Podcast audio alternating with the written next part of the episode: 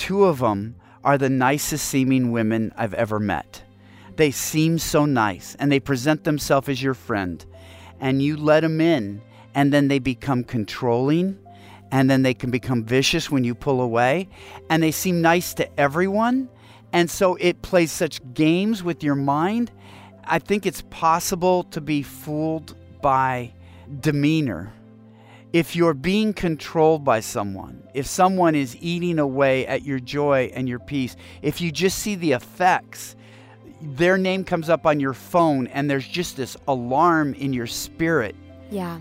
Listen to that, even though they're speaking in a nice way. You're listening to God Hears Her, a podcast for women where we explore the stunning truth that God hears you, He sees you, and He loves you because you are His. Find out how these realities free you today on God Hears Her. Welcome to God Hears Her. I'm Erin Eddy. And I'm Elisa Morgan. And on this episode, we're revisiting a conversation we had with Gary Thomas in season two about toxic people. Mm, so let's start with a simple question Who comes to your mind when I use the term toxic people? Is it a coworker? Somebody at church, perhaps a family member, or maybe it's a whole group of people who feed off each other with negativity and gossip. While we look back at our conversation with Gary Thomas, we'll be focusing on what makes someone toxic, the difference between a toxic person and someone who's broken and needs extra love, and how to know when to walk away from a toxic person. Before we begin, here's some information on Gary. Gary Thomas is the best selling author of over 20 books, including the topic of today's show When to Walk Away Finding Freedom from Toxic People. And just a note on the conversation. We had an opportunity to speak with Gary while Elisa was out of town, so she joined us via Skype, and you may be able to hear that in the audio. That's right. But I'm so glad we were able to capture this conversation regardless of where I was. So without further ado, here's Gary Thomas speaking about toxic people. This is God Hears Her. There was a revelatory moment in my life where I had a relationship that I just couldn't make sense of. I was passionate about doing the right thing and honoring Jesus, but I don't trust myself. And so I was talking with a man uh, wiser than me. He's been a marriage and family therapist for 35 years. His name is Dr. Steve Wilke. I said, I, I don't know how what, what I'm supposed to do. Am I supposed to just, how do I engage? Do I bring this up? Do I confront this? Do I pretend this never happened? And he really surprised me by saying, I recommend you don't engage him at all. Hmm. And I thought that would be a complete failure as a Christian because he claims to be a Christian. And I thought, how can that happen that we would just. And he said, I want you to go to the book of Luke, count how many times Jesus walked away from someone or let someone walk away from him. Well, I, I was shocked at how many occurrences I found. So I went to all four Gospels and counted that up. And it was like, uh, I, I don't know, you cleaning your windshield, cleaning your eyeglasses. Suddenly I saw things so clearly that I'd never seen before that walking away isn't always a statement of failure. Mm. It's a statement of strategy. And that to walk in the footsteps of Jesus sometimes is to walk away as Jesus did. I came up with 41 citations, some referring to the same instance, where Jesus willingly walked away from someone or let someone walk away from him. There's a time in my life I would have counted that as a failure, but I don't believe that Jesus could ever fail. Yeah. So I had to redirect what I would count as a failure and rethink what matters most to God. Wow. It doesn't seem very Jesus y, Gary, for Jesus to walk away from people. So, and I, I, think that's part of what you're saying. You were kind of surprised by it and the, you know, what's going on here. How is it Jesus y to walk away? I mean, besides the fact that he did it and he doesn't fail. Jesus yeah. was so focused on a mission he pled with his disciples, pray for more workers. Mm. What, what's he saying? There's not enough of us. This message is so important. It's the most important message anybody could ever have. We need to pray for more workers. And then he said in John 15, 8, By this is my Father glorified, that you bear much fruit. And he had parables about a tree that wouldn't produce fruit and then it was going to be cut down. The guy said, Well, let me give it another shot. Or not a parable, but a demonstration when he cursed a fig tree for not producing figs. He's going throughout his life and ministry teaching the disciples where to bear much fruit. What opened my eyes, though, was Matthew 6:33 when Jesus gives those tremendous words, seek first the kingdom of God, launching his church on the offense and then just a few verses later, Matthew 7 6. Matthew 6 33, then Matthew 7 6. But don't give what is holy to dogs, or throw pearls before swine, or else they'll turn and tear you to pieces. And so he's saying, here's the offense, but you also need to play defense because what you're doing is so important that if you waste your time on toxic people, not only will they not receive it, but they'll turn and try to tear you to pieces. And Jesus is saying, in serving me, I don't want you to be torn to pieces. That doesn't please me. That doesn't serve me. It hurts me. And so I've given you words of warning. Please walk away rather than let that happen. In the context that you're talking about in the Sermon on the Mount, it is so interesting. And I love what you're saying that what's Jesus-y about walking away is a kind of a boundary making effort to be self-protective. Now not not like self-narcissistic loving or self above others but self-loving self-respectful. Yeah. And in that that passage in in matthew 7 you know jesus is talking about judging you know not going and and offering your judgment opinion of what's right and wrong to people who blah, blah, blah, they don't want to hear it because it's not going to go anywhere. So in a way this is very counterintuitive mm-hmm and yet it's Jesus-y because he's the one who said to love the Lord your God with all your heart, soul, strength, etc., and love your neighbor as yourself. You have to love yourself. Yeah. The reason we need to learn when to walk away is to know where to walk toward, what oh. what what to walk to. And I, I think what's kept us with misplaced guilt is a lack of mission, a weak sense of mission. I don't want to put it in a negative term, a ballerina the night of a performance knows she's going to make many people happy with her performance, but she's not running a marathon in the, the day of because she's going to be too tired. Her legs are going to be too sore.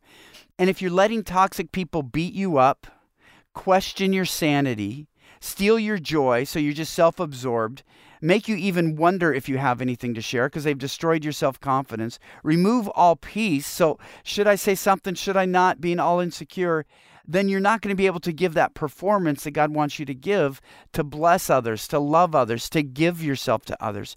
Toxic people keep the focus on ourselves. Yeah. And we need to walk away so that we can have the focus on bringing Jesus to others. That's good. That's good. I want to go back to the story that you were sharing in regards to that phone call. So, when you hung up the phone, what did you do after that? And then once you responded or didn't respond, how did you then carry yourself through with some debris that was probably left from the toxic person responding to you not engaging? Here's the analogy I use when you're dealing with a toxic person, what I had to do with this person. I don't want to become toxic in response to others' toxicity. Mm. My job and my calling before God is not to call out toxic people and to make sure everybody knows they're toxic. I look at it like I'm driving along a freeway. I might see litter on the roadway, but if there's a couch blocking the road, I've got to remove the couch so that I can keep driving forward. So I'll engage a toxic person when I must. Yeah. But if I don't, I treat it like litter on the side of the road, to be honest, and just because it doesn't do any good to engage them. I yeah. found sometimes you have to, but then I I try to do it in a way with honesty and integrity. All I can control are my attitudes and my actions, and that's what I want to protect. Do you just like not pick up the phone anymore? Do you confront them and you say, "Hey, this is just not going to work. Like we're going to not. Yeah. Okay. Let me give I mean? several examples. Yeah. I have an example in there where a woman was with a toxic woman in an office it was just this situation where the woman kept sharing more and more personal information. And she's was a Christian, so she wanted to help her, but she was over her head. And then she was afraid to go to work, and and it was affecting her work because she's kind of looking over her shoulder, trying to avoid this other woman. And then when she tried to pull back, she was getting bombarded with long phone messages and then demands how I left a message 30 minutes ago why haven't you responded or four page single spaced emails yeah. with 30 questions you know and I think at that point um, what she said was we're going to keep our relationship professional mm. you know I don't I can't give you what you need Mm. I'm not hired to be your counselor. She didn't use those words, but it was her thinking. And so basically, we're, we're just going to keep it professional. If it was a toxic boss, I think I would try to find a new place of employment if I could replace it. Usually, I think when people do that, they say, Why didn't I do this a year ago? Yeah. Um, it's exhausting. So when you can uh, sort of quarantine it, I think that's a good thing to do. When you can flee it, I think that's a good thing to do. Hmm. But it's all about preserving your ability to be the person God created you to be and to do the work that God created you to do. So, what about when you're married to the toxicity, or you have a child who is the toxicity, or a parent who is the toxicity, and you can't punch them out of your life the same way? Yeah, yeah family is where we often let the toxicity eh, rule over us. Yeah. And in the book, I have the story of a woman who had two daughters. One is very toxic, and and this woman that's featured is a powerful woman. I mean, she's got a great Bible study ministry. She's a mentor formally and informally to several. She's got a strong marriage and she's got another daughter that she works with and she's just a really good friend. But she was canceling engagements with other people, meetings with other people because her daughter would have these crises. And her daughter had learned, she used to say, I'm going to be on the streets by Friday if you don't help me. That stopped working. I will wow. literally be on the streets tonight if you don't help me. And so she was canceling with everybody that she loved. And after a few years, she realized my daughter isn't getting any better. And I'm not, I, am so wrapped up. I'm afraid of this phone call or I'm li- missing opportunities. And it, for her, it was regaining that sense of mission.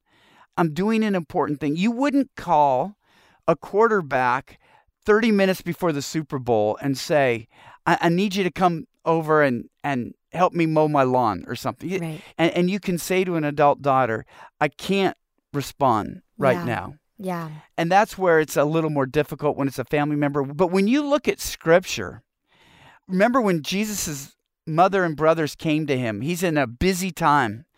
And they said, Jesus, your mother and brothers are here. And Jesus said, who are my mothers and brothers? Mm. It's those who are doing the will of my Father in heaven. Jesus is saying, My kingdom is more important than the family kingdom. Yeah. Which isn't a popular message today. Right. And the thing is, we don't know if they ever did get through, if he ever did get to talk to them. The Bible doesn't tell us that. He wasn't worried about how they felt about him. Yeah. Because it was his statement to his family. I'm doing an important work. Yeah. I'm not going to get involved in family drama right now. We do know that two of his half brothers, James and Jude, wrote letters in the New Testament. So, in the end, Jesus putting mission above family blood seems to have worked in their life.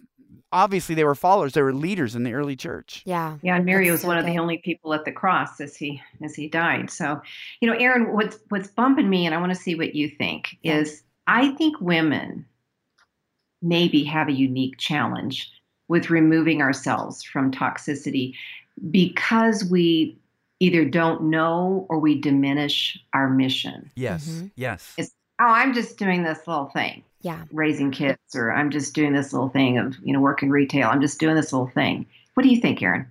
Just speaking from my experience and what I've, how I've made choices to be in relationships with toxic people, I don't have confidence in how like what God has for me or what what um he's equipped me to do. So I diminish myself and then I've absorbed unhealthy behavior thinking that I deserve it. I had to gain confidence. Mm-hmm. Is it like we give our power away? Yeah, I think so. I want so. to give an example. I want to give an example. I was it was a million years ago. I was young and I was cute and I worked at Mops and I was the CEO and I had a TV interview downtown at like six in the morning and I had my little hair done, my little bow and all the stuff. and I, I parked. There were no signs where to go. I just parked and I came out at eight thirty and there was a car parked behind my car, so I couldn't exit. And I was like, "What is this?" So I went into this law office and I told the receptionist, I'm, I'm in a pickle here. You know, I've got a meeting back at my office, you know, and could somebody please move their car? And she looks at me and she goes, You did not park in Mr. Johnson's place, did you? And I'm like, Who's Mr. Johnson? Well, she finally buzzed me through, and I got to go into this man's office who was like this wiry old 95 year old cranky dude who goes, yeah, you parked in my place and you could just wait until I have court at 11 o'clock and that's your due. And I was like, oh my gosh. And I tell you what, I shrank down to where I was like in, you know, six years old. Yeah. And I went out and sat in my chair and rocked my little feet like I was six. Yeah. I was so terrified. And I sat there and I went, this is not right. This is not right. But I couldn't find my voice Yeah. And I kept being diminished. And I finally pulled myself together and I said to her again, you know, could I see him again? And I went back into his office and he was just waiting for me. It was so funny. And I said, Mr. Johnson, I've apologized and I'm not sure what else you're asking for from me. I need to know what it's going to take for you to move your car. And he goes, nothing, I told you. And I said, well, then I'm going to have to call the police and tell them that you're holding me here against my will. and Good he for you. His little eyes twinkled and he, and he said, you go, girl. And he ah! His car. And that experience has so shaped me of how I can just kowtow and give Mhm. over to all my power. Here's all my power. You can have it. I'm just a little six year old girl. You know, instead of going, here's my voice, here's my mission, as she said, Gary, what can I do in this situation? Whoa, huge lesson. Wow. And he respected you for that. He his view of you increased by you standing up for that. Yeah, he was kind of cute about that. But you have to develop that muscle. I mean, you've got to work out.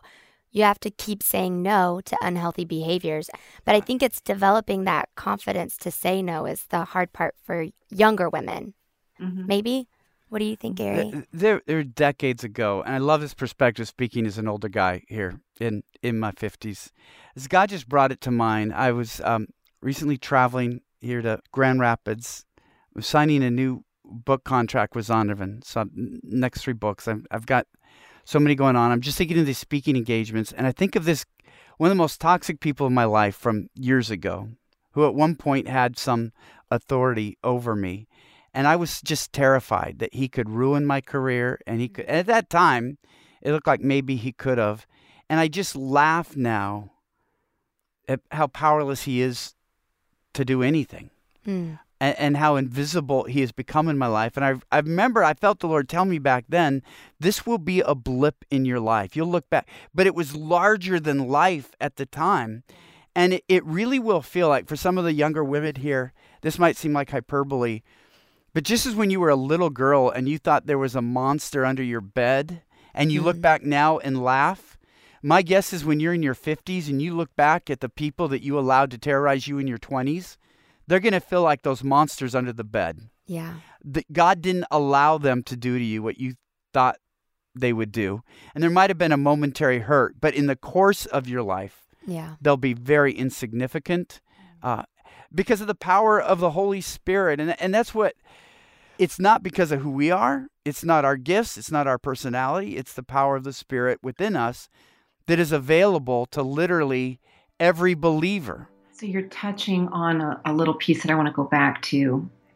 There are toxic people in our lives who have deeply wounded us.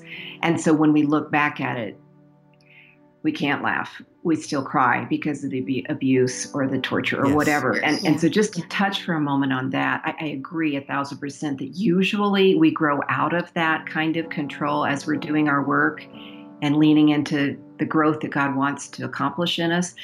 But there are those times in our lives when the wound has been super deep and a person has been toxic to the point that they've really poured their poison into our beings and Yeah. we've become so wounded by that. When we come back, Gary will not only define what a toxic person is, but will also help us think about when we should walk away. That's coming up on God Hears Her.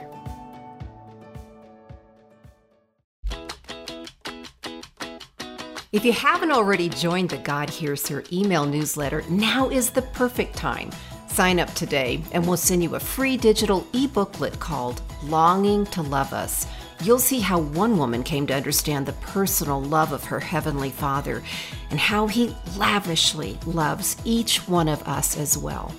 Go to GodHearsHer.org and sign up today. That's GodHearsHer.org. All right, let's get back into the show. As Gary begins by defining a tactic some toxic people use against us the tactic of gaslighting. This is God Hears Her. Gaslighting is when somebody makes you feel like you're crazy when you're speaking the truth. Yeah. Yes. A classic example is the wife really suspects the husband is cheating. He says, Well, that's just because you're jealous. It's because you're delusional. And then she finds out he's been cheating all along. Yeah. Are, are you sure you're not stealing money? Oh, come on. I'm the last person that would steal money. Why would you think? I, how dare you? And then you find out they're stealing money. So, gaslighting is really attacking your sanity Yeah. making you feel like you're crazy. And why that's so devastating, number one, is it undercuts your confidence to speak up for anyone. When you question your own sanity, they're destroying you, they're destroying your foundation from which you can reach others. And so it's a really serious and cruel mind game. Mm. And so then toxic people, how how would you identify what toxic people are? I, I, I think it's important to point out all toxic people are difficult, but not all difficult people are toxic. Mm, that's good. Uh, there are some people who are hurt who act out. There are people who are just difficult and will let things go. Toxic, I reserve for people who are destroying you bit by bit. They want evil for you. And it's, you know, we we didn't get into the bit on marriage. I kind of dodged that question and used the example of a parent. But let me just say, as a pastor, where my eyes were opened is when I realized that for a toxic person, a healthy marriage, a healthy church, a peaceful office environment would be boring. They have to inject drama, intrigue, slander, gossip. They have to turn people against each other. They don't want a healthy marriage. They like the conflict. They like the hatred. They like the negative uh, drama. And they will try to keep the marriage alive, not because they want to love someone or enjoy the marriage. They want to keep the platform of abuse alive. Marriage offers this singular platform where they can terrorize a person. And they are great at gaslighting pastors and suckering them in using religious language. yeah. And then it's an entirely different person when they get home with their wife. And we, we need to be wise about that. So, an analogy I might use is that um, a difficult person might come along and, and take some of your food, and you're frustrated, and maybe you're a little bit hungry. A toxic person is more like a cannibal, where you say, I don't have any food. They say, Well, cut off your arm. That'll do. And I'll roast that. And, and, and you're depleted, and, and they're destroying you as you're interacting with them. And when somebody is destroying you as you interact with them, for you, that person is toxic.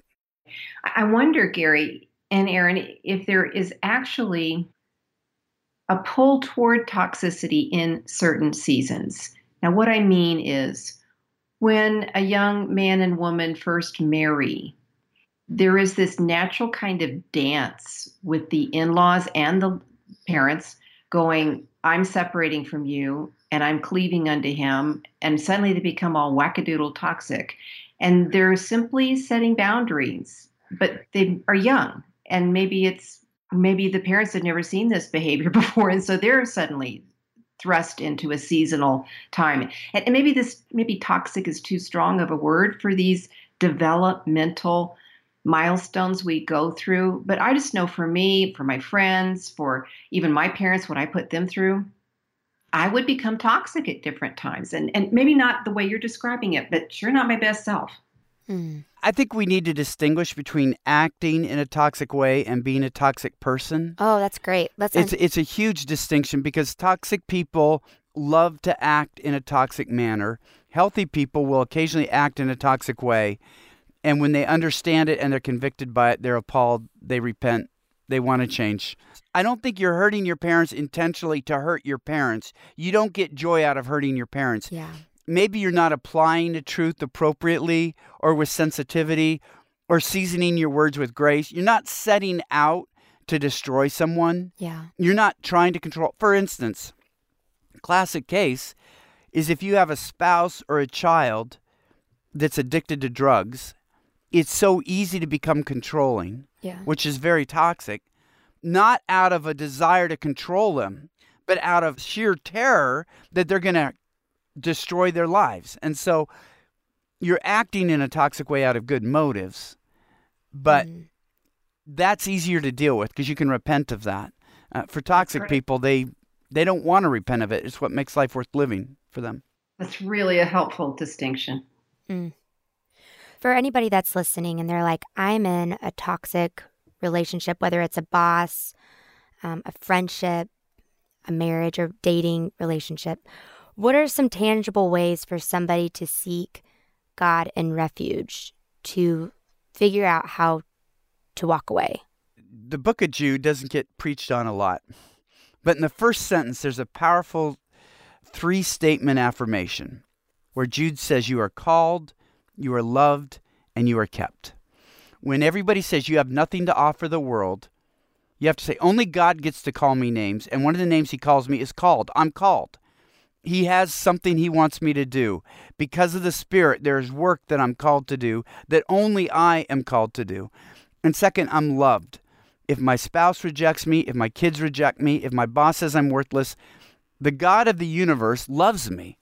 And I'm kept safe in Jesus Christ. If I stand up and if they attack me and if they gossip about me, you know what? You are kept safe in Jesus Christ. And so I think when I went through that passage and I, I just decided, I don't get to call myself names because I can be toxic toward myself. Yeah. I'm not going to let others call me names.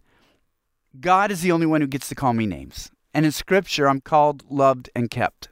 And those are the names I'm going to hold on to. And that's the foundation then that allows me to walk away from others. I, you know what?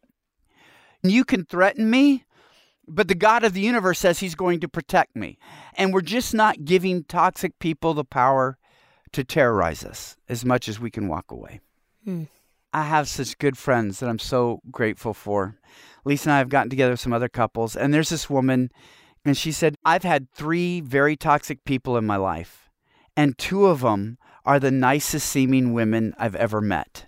They seem so nice, and they present themselves as your friend, and you let them in, and then they become controlling and then they can become vicious when you pull away and they seem nice to everyone.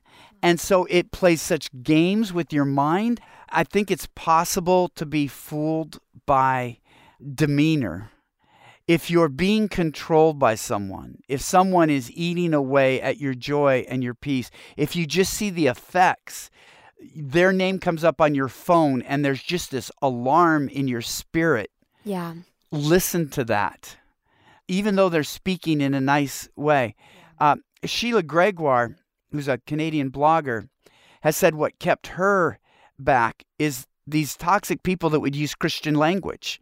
Hmm. And she was disarmed because they're Christians. How Right. can they speak? There must be something wrong. And she realized, you know what?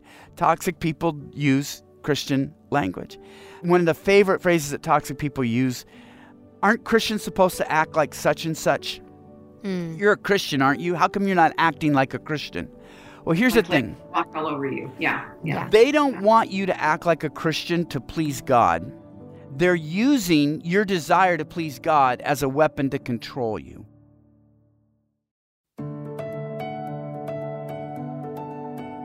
I think Gary's right, Elisa. Toxic people want control, and they will even use spiritual language and appeal to God to try and get us to do what they want us to do. Mhm, I think so too, Erin.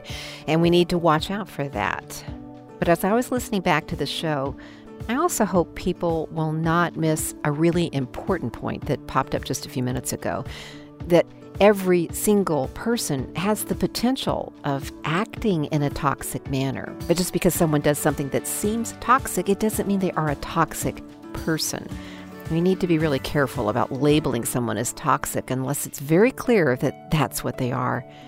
If you think you know someone who's toxic, maybe pray and ask God to make it clear to you, and then ask God to give you the courage to know how to respond. Hmm. And because identifying a toxic person can be quite difficult sometimes, we've been taking notes and we've collected today's talking points and put them in the show notes. The show notes are available in the podcast description or on our website at godhearsher.org. That's godhearsher.org. The show notes also contain a link to sign up for the God Hears Her newsletter featuring helpful articles and stories from women just like you and me who are discovering what it means to be seen and heard by God. Thank you for joining us. And don't forget, God hears you, He sees you, and He loves you because you are His. Today's episode was engineered by Ann Stevens and produced by Daniel Ryan Day and Mary Jo Clark. And we also want to give a quick shout out to Bobby, Brian, and Kim for their help in promoting and sharing the God Hears Her podcast. Thanks, y'all. God Hears Her is a production of Our Daily Bread Ministries.